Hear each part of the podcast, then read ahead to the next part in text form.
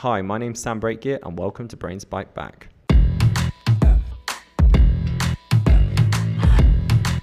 You're in the right place for your psychology technology fix because this podcast is all about it.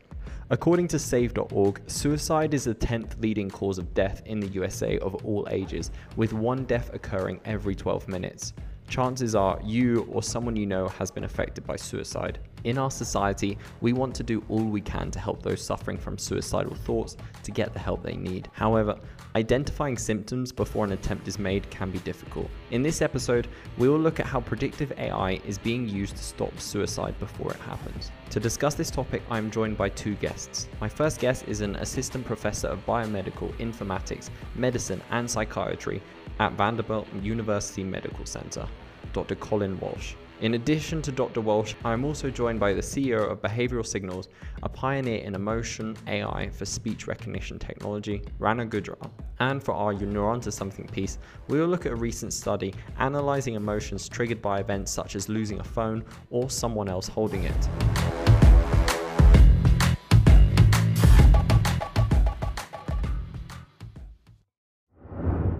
How are you guys doing today? How's everything? Doing well, thanks. Everything's great. Uh, thanks for connecting and thanks for the opportunity. It's uh, it's a beautiful Friday morning here in uh, San Francisco Bay Area. Nice, good, excellent. Colin, how about you? How are you doing? Uh, doing well as well. Thank you. Keeping busy um, and out of trouble as much as we can. So happy to happy to be here with you all. Where are you? Where are you in the world at the moment? In Nashville. We're based in Nashville. Oh, nice. Very nice. I like Nashville. I like both those places, really. They're good. Good cities. I usually like to start the show by getting each guest to introduce themselves and a little bit about their background in the area or the topic that we're discussing.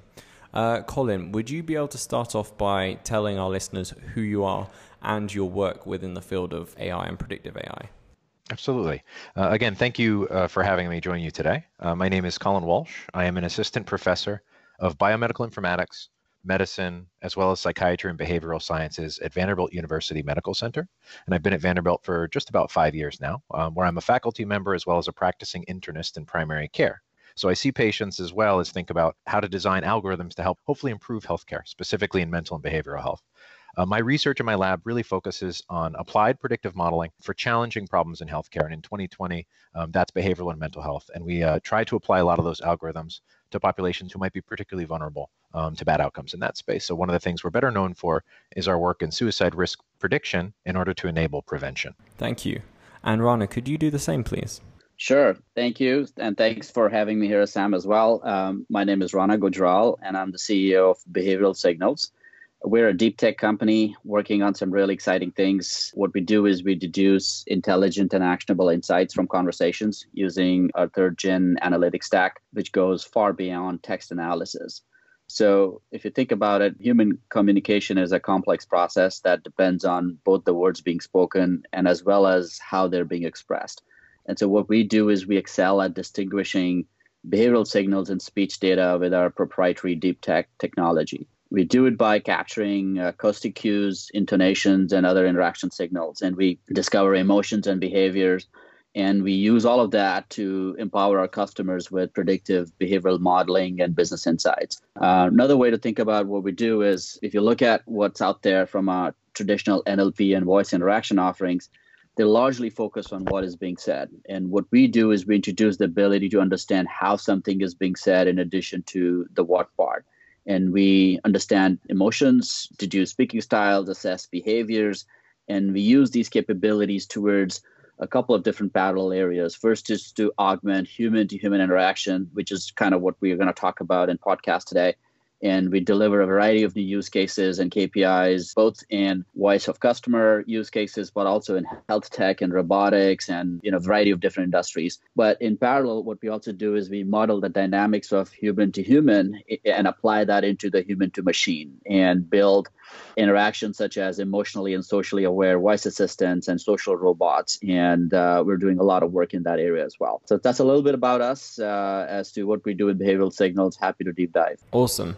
And I suppose before we get into talking about suicide specifically, how can AI be predictive? Like, how does this predictive AI work, and how can AI predict behavior? Rana, would you be able to explain a little bit how AI is able to do this? Yeah, sure. Uh, I, so at the core of it, the, the prediction algorithms are based on a rich set of uh, interaction attributes. Uh, so for us, for, for primarily, we're based, uh, we're focusing on tonality. So we're not focused much uh, in terms of on what words are being spoken, but how they're being spoken and sort of the pitch and tonal variance. So we key off on pauses, speech overlaps, speaking rates, vocal variety, and then we use all of that to get a measure on the audio and we have trained a set of models which can link these attributes with certain behavioral prediction so for example our engine can predict whether sales call will be successful by just analyzing the salesperson's voice for the first 10 seconds and that first 10 seconds gives us about 70% of uh, the accuracy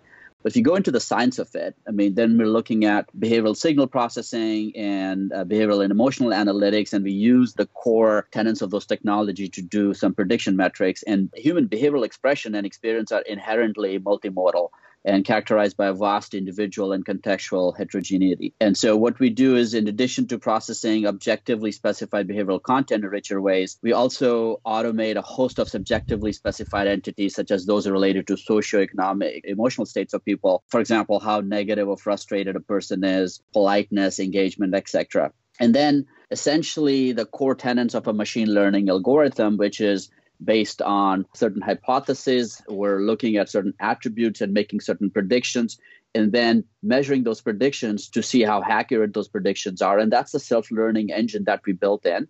And uh, the more accurate the predictions are, the more uh, the more strength it gets added to those attributes and uh, if the predictions are wrong, it goes off and readjusts those attributes and the weights attached to those attributes. As a result, the more data it processes, the more accurate the engine becomes. And those are the core tenets that we use to eventually predict behaviors, predict emotional state of mind, and then some of the things that we're doing now is we're predicting outcomes.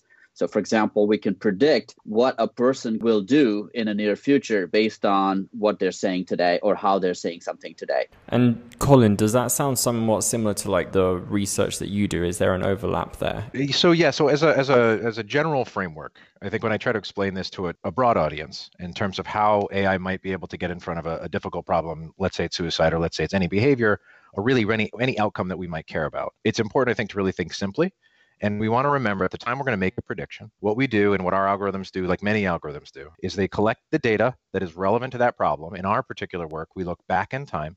We look at the historical medical record for that individual. We collect, transform mathematically, structure the data in such a way that makes it amenable for a computer uh, to apply the algorithm to those data. We apply the algorithms, which we've typically trained prior, often on a, as large a data set um, as my uh, as my friend Rana mentioned, as large a data set as we can to really understand what those patterns might look like that will apply to the next individual. So on those data that have been cleaned, we apply the algorithm to those data.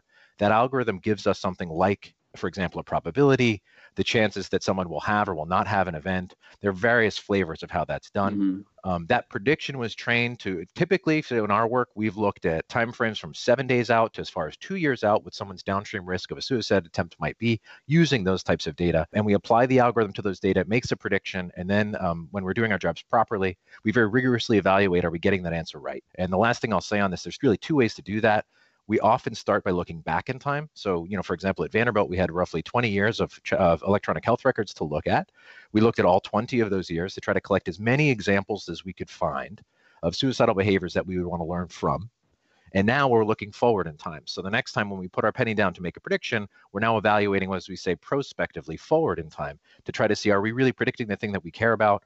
Or is that prediction actually useful? And then the most important thing is this AI in context of our actual clinical processes with the people who need them? Is it actually effective? Does it actually make a difference? Mm-hmm. There's two main things that really interested me about this topic. Is that one, first of all, it's, I'm interested to know like how you can measure like preventative measures. Basically, in the simplest way possible. I think you might have answered the question there, but I had this idea in my mind of if AI is predictive of, say, suicide, for example, it seems that like if you do create a AI machine, whatever, uh, an algorithm, and then it tests someone to see if they have this kind of like a propensity perhaps towards suicide. I suppose how do you test that? How do you how do you first develop that without going like oh this person has um, a potential or high is at high risk to commit suicide? How can you understand that they're actually going to do it without stopping them? It's hard to describe. What I'm trying to say is, uh, and apologies, I'm not really structuring it correctly. But if you get someone you say, oh, this person's at high risk, you're not really going to know about the true outcome or whether or not the prediction is accurate unless you leave them to it. But then to leave them to it is obviously a huge ethical issue. How do you first get past that? It seems like a real chicken and egg situation. so Sam, that's one of the um, that's one of the grand challenges of of this work in general. Um, not just true for suicidality, but it is so cogent for that problem space and for that particular problem because it's such a tragic problem. And as we know, rates of suicide are going up despite a lot of really wonderful efforts to prevent suicide. And suicides are certainly being prevented day to day, but yet rates in aggregate are still going up. So one of the things I say a lot is that prediction is not the same as prevention. Prevention mm-hmm. Can be enabled by prediction, but prediction alone, the best algorithm in the world by itself, if it's not connected to people and process, won't make any difference. It's really important that we put these algorithms into the context of the places in which they're going to be used. And we try to do that to sort of speak to your question for the reasons you mentioned. One of the challenges is if we're successful, and we actually, one of my grad students recently wrote a paper, uh, Matt Leonard recently wrote a paper in the uh, Journal of American Medical Informatics Association about the fact that even if we're successful, we put these algorithms into practice and people start to follow them, we're actually going to make the problem even harder in the future from a modeling perspective because now we're moving the needle in such a way that the model, if we don't update it, will diverge. Um, but even putting that aside, broadly speaking, the gold standard of what we're trying to do is taking these algorithms, putting it in the context of a larger intervention. So the prediction is one part of a very complex space. And so the providers and the patients can interact with that recommendation, a prediction, and do something about it. And to understand whether it works or not, we need to do that and the type of the world that I live in, in an academic medical center in places like like Vanderbilt, what we try to do is in a large enough trial setting, frankly, we test an intervention with the technology against an intervention without that technology. And if we do that in the right way, looking for a long enough time on enough people who've had enough time for this potentially to happen, we can start to tease apart whether the intervention plus technology is better than the intervention alone. So that's a pretty simple answer to your question, but it's be, for all the reasons that you mentioned, we can't necessarily do this at an n of one um, and really necessarily trust those results, at least not today. So what we're trying to do is do that in a large enough group such that we can get a sense that yes, this does seem to be making a difference, and we try to understand why there may be a difference. And uh, Rana, I saw an interview with um, you recently. I think it was INSEAD. Yeah. And you mentioned that um, behavioral signals is working in this space. How what what work is behavioral signals doing at the moment in this area? Yeah, we're we're working on a variety of different use cases. So, for example, I mean, in this particular aspect, we're looking at the healthcare without empathy aspect of the healthcare is without care. But now technology, specifically AI, are emerging in different sectors of healthcare, either robots in the surgical suite, virtual assistants uh, helping medical staff to do their jobs better, or social robots for home care. I mean, voice itself is a remarkable instrument humans have to make life easier while communicating with the machines. It can deliver valuable information like how I feel, where I'm in pain, anxiety, stress, sadness, joy. And so we're using a variety of those use cases to augmenting uh, voice interactions, whether it is human to human or whether it is human to machine. In terms of specific aspects from uh, suicide prevention, we've been working with certain amazing companies that have focused on patients with depression. And so they're focused on that data set and they're looking at how do we understand depression? How do we prevent depression? And so the value add we bring to that equation is specifically helping understand those dynamics uh, between a care provider and a patient and helping the care provider get a better sense of how the patient's feeling at a given moment of time. And the core magic behind all of this is that one, human voice is a very good indicator of uh, how the human's feeling at a given moment of time, which means the emotional state of mind and the behavioral state of mind. We can we can deduce that very very accurately and uh, more so than other models such as uh, the facial expressions or body language, etc. So the tone of voice is very, very accurate. So once we've deduced that, then we could apply that to specific context and we say, now that we know how you feel, and irrespective of what you're saying, we have a good sense of how you actually feel. We can apply that to predict what actions or outcomes will uh, happen in the near future or what you're actually going to do in the near future. So then you take that and then you build specialized classifiers. So, for example, when we apply that capability into uh, the t- typical traditional voice of customer use cases in a business context, we can predict if a debt holder is going to pay their debt or not pay their debt, or if a client's going to buy or not buy by listening to that interaction. But then when we apply the similar capabilities into a doctor patient uh, interaction between, say, a, a, care provider and a, and a patient who potentially or presumably suffering from depression, then we can predict a, a, propensity for suicidal behavior. And that's that's really powerful. So we're going behind the scenes and we're we're looking and we're uh, we're analyzing those interactions and we're giving those essential cues to to the to the care provider to the doctor to help them make better decisions. Talking about the previous point right? So from a preventative measure uh, aspect i think what colin said was uh, it, it, was absolutely accurate. I mean i really don't have much to add to that except for the fact that prevention it can't really be done without necessarily the human element. So ai as as advanced ai is getting it's still very much a tool and it's often erroneous and it's not completely accurate. And so it's important when you're getting those signals is to sort of weave in and introduce the human element in it so that the human can take over. And I think a lot of that prevention comes from having that human make that decision based on whether it is making a decision on someone's ability to pay the debt or if they're making a decision on uh, hey, potentially this patient is suicidal, so now some preventative measure needs to be taken.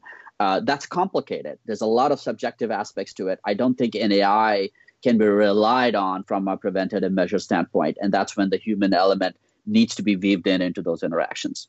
Yeah, it sounds like it, it works hand in hand with the, the human prevention side of things. But I have to say, I think this technology is really incredible. If anything, it sounds like the closest thing to like magic. It's almost like predicting future events and on top of that it's kind of like mind reading i was thinking you ever uh, is there any intention of implementing it in a kind of more social sense. I was thinking if you had an application like this on your phone and you you were calling your girlfriend or something, or on the phone to your girlfriend, you're like, "Are you mad at me?" And then um, she's like, "No," but then you get a message pop and go, "She is mad at you," and then or maybe like another message pops up, "She's going to dump you in seven days," or "She's going to dump you in eight days." Do you think you'll ever have a technology that's that accurate or that that um, implemented in social settings? So we are doing exactly that today. I mean, it's deployed at many clients. Uh, but not necessarily in a social context per se, but more towards predicting how how a client or a customer is feeling at a moment of time.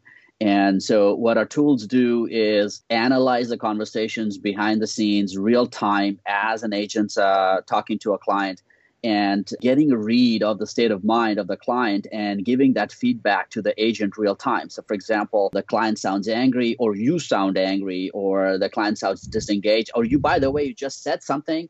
And that changed the state of mind of the client from either negative to positive or positive to negative. And those things, uh, those insights, like I mean, you'd say, like, why do why do you need to do that to a human? Can't a human figure that out themselves?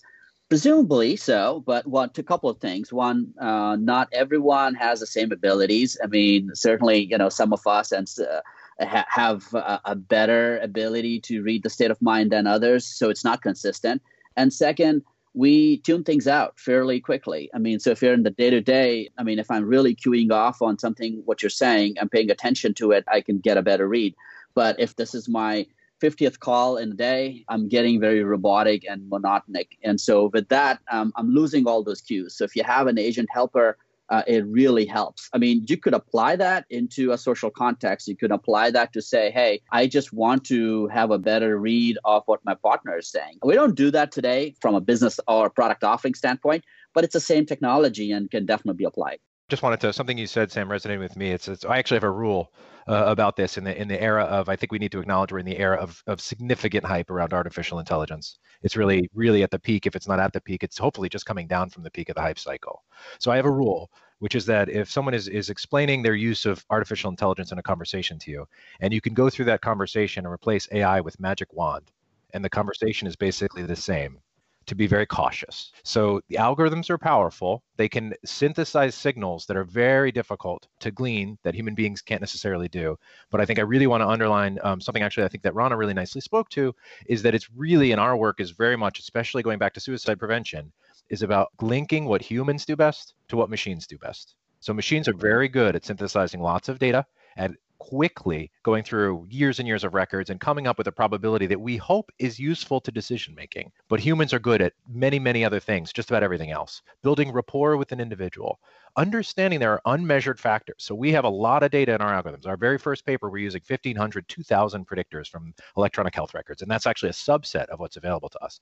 But even then, the, the look on someone's face, some of the, the vocal characteristics, as you're hearing yeah. about um, from Rana, the um, the fact that the a patient may at that moment tell you, you know what, I lost my job, or something changed with that person's family or their life. There's a new stressor, or simply a family member who comes in or grabs you in the hallway. Those are the kinds of things that algorithms are not going to solve for us in the very short term. So people right. are really going to move it forward. What we're hoping is that these technologies can help shore up some of the gaps that exist in the space, especially in the space of suicide prevention. Because the further we get in this, the more excited we get about algorithms, what we end up coming up with, one, we have more questions than answers. And two, we often find the question is what is the right gap to really bridge with this algorithm is a really important question that that we and other groups are asking. So so I do think it's important to pour a little bit of cold water on the on the fire around AI just to make sure that we're using it in the right place and using that judiciously. Right. Yeah, definitely. It seems like it should be a tool rather than necessarily like a replacement. Yeah. But I was interested. I did see, um, Colin, your research focuses on predictive analytics applied to vulnerable populations. Are vulnerable individuals the, the baseline for these tests, or is your research test on a wider variety of individuals? Um, great question. So it's really it's tested on a very broad variety of individuals. One of our one of the other uh, rules we have is that one model rarely fits all. Even the idea that we're predicting something like quote unquote a suicide attempt, we, we as we often say, numbers count but behind every number is a story and that story is different for different individuals so we are, are commonly labeling something that really has a thousand different pathways to lead to an outcome that kind of gets the common label at the end so what we have done and we spent the last really five years doing this what we've done over the last five years is we've built our algorithmic approach developed it really tried to harden it and we've tested it on a huge variety of individuals. So, so groups that are particularly vulnerable, so children and adolescents, sadly, we're seeing rates in particular going up in those groups. And we have already proven to ourselves that the models we developed to predict suicide in adults, suicide attempt, I should be specific, in adults, does not work in adolescents the same way. So we've actually had to retrain and update our models to work differently in that group. Um, there's extraordinary work being done in veterans who are particularly at risk as well. Algorithmic approaches for older adults is a different question. Different socio-demographic groups. So we see tremendous health disparities. If you live in a city or if you live in, the, in, in a more rural setting, those risk factors are very different. And the community uh, setting is very different. And the resources that are available to those people are very different. So, so, you know, we care a lot about vulnerability and we care a lot about problems that are highly stigmatized and problems that lead to really tragic outcomes like loss of life and the, and the ripples of loss of life for family members and friends. Um, but so we really try to be broad in how we how we try to solve that problem. And again, we're always sort of thinking about that last mile you know we're always thinking about what problem might we be able to solve with the, the human beings the people who might need these insights how do we get those predictions to those people in a way that's context sensitive that's time sensitive that is understandable you know, there's actually interpretable by those people who may not be expecting a prediction about risk of suicide attempt when they're talking to a person about a broken toe, for example. You know, we want to be really thoughtful about that. So, um, so it's a long-winded answer to your question, but I think it's actually really critical in our work that we are um, somewhat broadly defined in terms of how we tackle that and how we even define vulnerability. And what we've learned is that we've actually need to kind of question our initial assumptions about what that even means. Um, you know what defines vulnerability for a different group, um, and not necessarily uh, not necessarily anchoring too early um, or too quickly to assumptions that we're actually proving to ourselves might actually be wrong. I was watching one of your lectures on the Vanderbilt website, and I did see that that, that came up. There was like certain factors you said, like even like postcode could be a signal of or indicate the likeliness of like suicide. Or there's all these small factors which I hadn't considered. Yeah, it, you know, so there's um, you know, another conversation we're having a lot in the community, and not just in suicide prevention, but across the modeling community, and really in data science and healthcare in general. You know, which code do you care about? Do you care about genetic code? Do you care about zip code? You know, do you care about both? And we actually have projects in both of those spaces. Um, with respect to zip code, so what we actually do there like think about what that means, right? My zip code doesn't tell you tell you about me necessarily, but it gives you perhaps it gives you some insight about where I'm from, and even that is a fairly blunt measure. I'll be the first to admit. What we did with zip code is we actually use a research tool that came out of a group the group in Wisconsin, a really nice tool that's been used in a wide variety of applications called the Area Deprivation Index, and we didn't invent that. But what it does is it maps zip code to an aggregate index, a single number index numeric index that's a composite of things like poverty levels, educational levels, income levels, how many people own a house, how many people own a car, things that we think may give us some sort of blunt insight into socioeconomic status, the level of zip code. So we've included in a few of our, our studies using algorithms in this space. And one of the things we found, for example, when we look at adults, it's important but it's not nearly as important as when we look at it in adolescence, for example. There's no causal inference here, which means we're not telling you why that's important. I can't give you that insight. We just see that the correlation is stronger when we look at it in younger in younger adults and in adolescents than as we see in adults. However, it gets even more complicated. So, for example, um, Davidson County is where Nashville is, and just south of us is a county called Williamson County, which is an area that is a highly affluent area where uh, that area deprivation index would be very low. But we actually see suicide rates have gone up in that particular zip code, even though if we just took the one algorithm that looked at a, a different group of people, we might actually see the opposite pattern held true. So it's partly why you know we try to be cautious about how this works, and it's also the interrelationship between the factors that are actually important. So there's no one risk factor, there's no one gene that solves this problem. It's that risk factor. Let's take zip code. It's that risk factor in the context of really hundreds or sometimes thousands of other factors, and those relationships are really critical. Mm-hmm. I actually, was uh, strange the other day purely by chance, I saw a headline, and it was a study that said that a $1 increase in a minimum wage was linked to a 3.5 to 6% fall in suicide rates. So I think that that kind of like um, chimes on what you're saying. Like, even the, all these small little components of a person's life can link into something much larger, especially when it comes to something as grand and as, as serious as suicide. We spoke about AI and how it should be considered not necessarily the answer, but as a, a tool to help prevent suicide. But Ron, I'd be interested to know what still needs to be improved in this AI process, in your opinion. Oh, tons. I mean, uh, from from our perspective, we still need a significant amount of annotated data to train reliable models. Data is a huge challenge, right? So, and by combining semi-supervised and even fully supervised, fully unsupervised approaches, we could train models with much fewer data and a human would be able to learn with much fewer data. And that's that's the big challenge. But using artificial intelligence advances with emotional intelligence had its has its own unique challenges which we particularly deal with ourselves. And some of the barriers that we face during uh, the de- development of such technologies are one you know privacy. Many people feel their emotions are private and concerns about violations of privacy that are genuine. So that that's a huge concern. Uh, protective legislation will need to expand to include risk associated with AI, specifically the collection, storage, transfer, and the use of the confidential health information. It is it is a massive problem. Accuracy.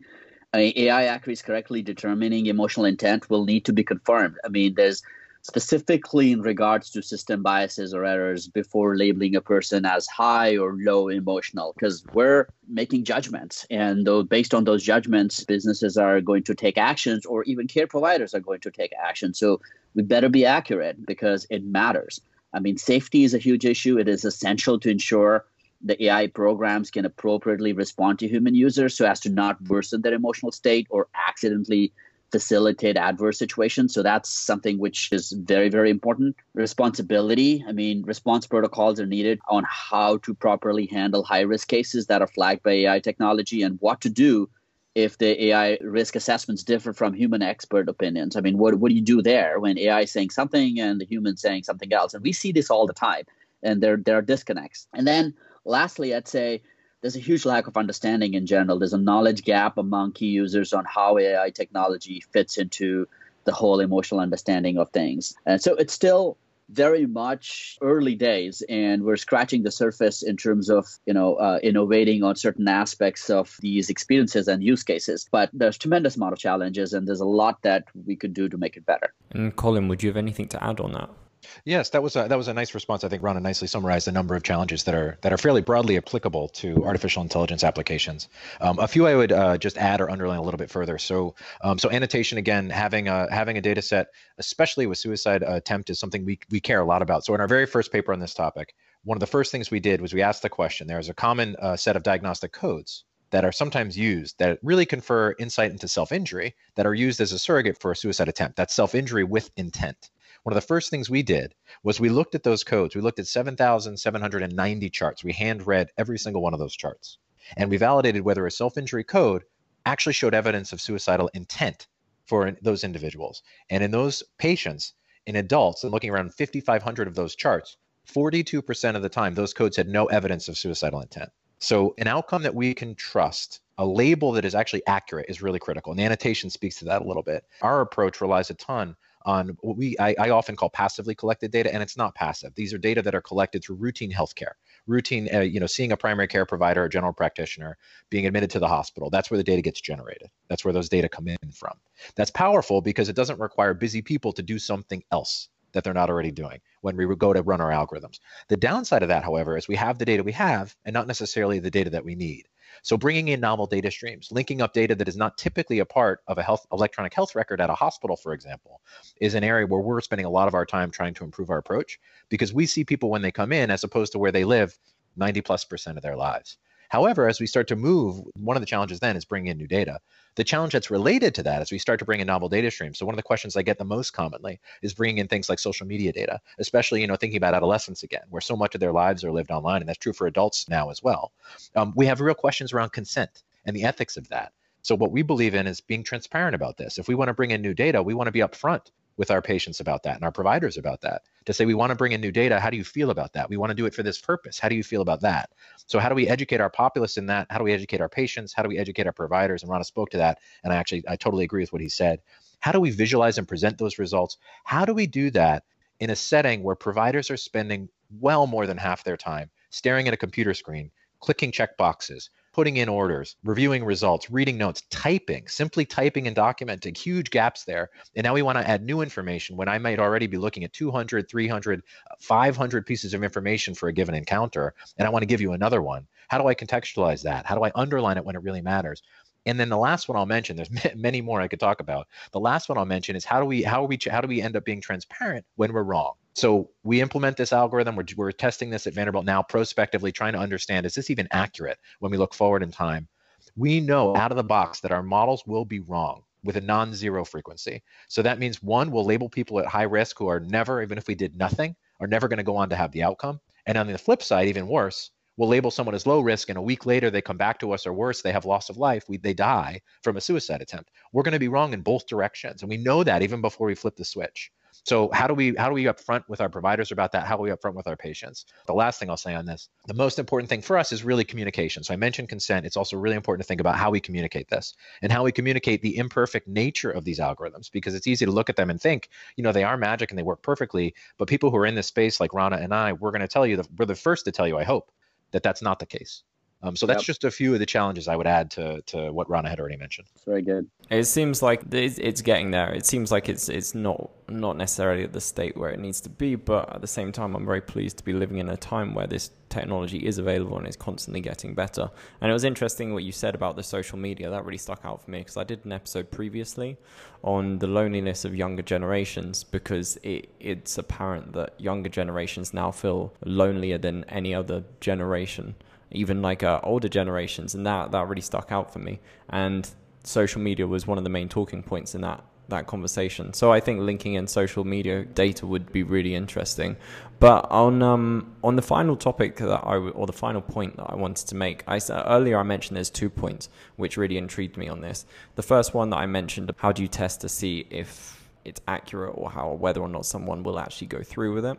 But the other point is another ethical one, which I was really interested in. It's like, what do you do if the AI algorithm says that this person is a high risk of suicide, but the person declines help or the person just has no interest or they're like, I'm I'm fine. Like that seems like a really difficult situation in the sense that you've got an algorithm telling you one thing, but then you also you have this patient that says they're fine and they decline help. Like, how can you help them, but without them being willing to receive help? Would you be able to mention that, Colin, and then Rana afterwards? Would you be able to share your thoughts?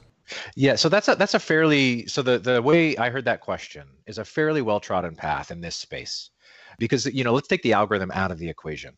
And let's say that a provider or someone has a concern that someone may be at risk of a suicidal behavior or some suicidal act in the future, in the near future, perhaps. The first question we ask, because that person, part of that, part one of the challenges in mental health is the the very nature of the illness can sometimes complicate someone's ability to make a decision around their own health. So what that means in in the in healthcare terms, we're talking about decisional capacity. So what's done, for example, in an emergency department, even today, if someone comes in and they're clearly high risk for suicide and providers are recommending that they get treatment and they get treatment acutely. They get admitted right from that emergency department for treatment, and the person adamantly refuses. Um, what is done is a capacity assessment's done, and typically two uh, essentially standard of care is that multiple providers, typically two psychiatrists, would do an evaluation of that individual and determine whether they can actually safely make that decision or not. So this is a setting, and I'm really glad you brought this up actually. This is a setting where one of the most acute interventions possible is involuntary hospitalization in the light of day with transparency to providers saying, look, we are so concerned that we want to treat you and we will actually go ahead and do this in such a way that it is temporarily against your will. Hopefully treating that acute crisis you know treating that crisis such that that person then can again regain that decisional capacity around their own healthcare decisions. So that's something that's actually quite a well-trodden path and it's been happening for for decades. When it comes to an algorithm so one ethical question that's really thorny, and we haven't answered it. We've written about it, but we haven't answered it. And we're not doing this, and no one is doing this today. But you could imagine a future where an algorithm designed around something called imminent risk, risk that is so acute that it might happen tomorrow and the next week. That risk is so imminent, the algorithm recommends the highest level of intervention. And what I just said was that it's involuntary hospitalization. So an algorithm, theoretically, to protect life, may make a recommendation that suggests removing liberty interest. That's a really big deal. That's a very important problem for us to think through as a community. And we're not going to, again, do this in any one discipline. We need to partly partner to do that. But when it comes to algorithms, one of the challenges we're facing that's a little more, more proximal, it's a little more sort of near future for us, is what do we do when an algorithm might make a recommendation that the provider doesn't agree with? So not the patient necessarily as much. The patient's obviously going to be part of the shared decision making, we hope, except for the caveat that I mentioned around capacity. But if the idea that an algorithm says someone is, let's say, high risk or low risk, and the provider has a different assumption, our current frame of mind on that is safety first so, whichever decision is most in light of that patient's safety is going to be the most important thing to do. And generally speaking, because providers are seeing the individual, they can collect data any question they can ask and theoretically be done. They're physically looking at the person, they can examine them. They can also collect more data if they need to right on the fly.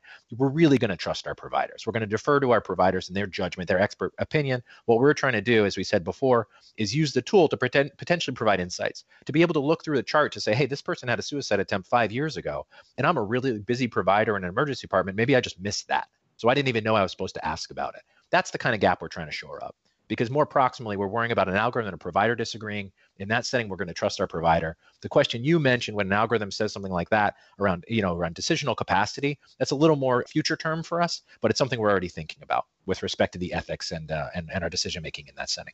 Mm, sounds complicated. Sticky situation. uh, Rana, do you have anything to add on that?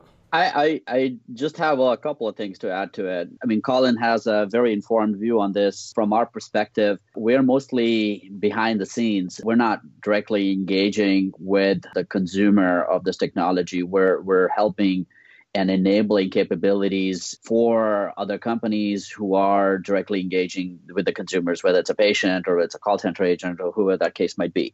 And so for us, I think, but we observe a lot of these situations and circumstances where uh, there's a difference in opinion between you know what AI is predicting versus the what the actual consumer or the subject in mind feels that the prediction is. And in terms of like if it's a high risk, like I'm not a high risk, or I don't feel this way, uh, or you're saying that I'm uh, I'm feeling disengaged, but I don't feel disengaged, so you're wrong.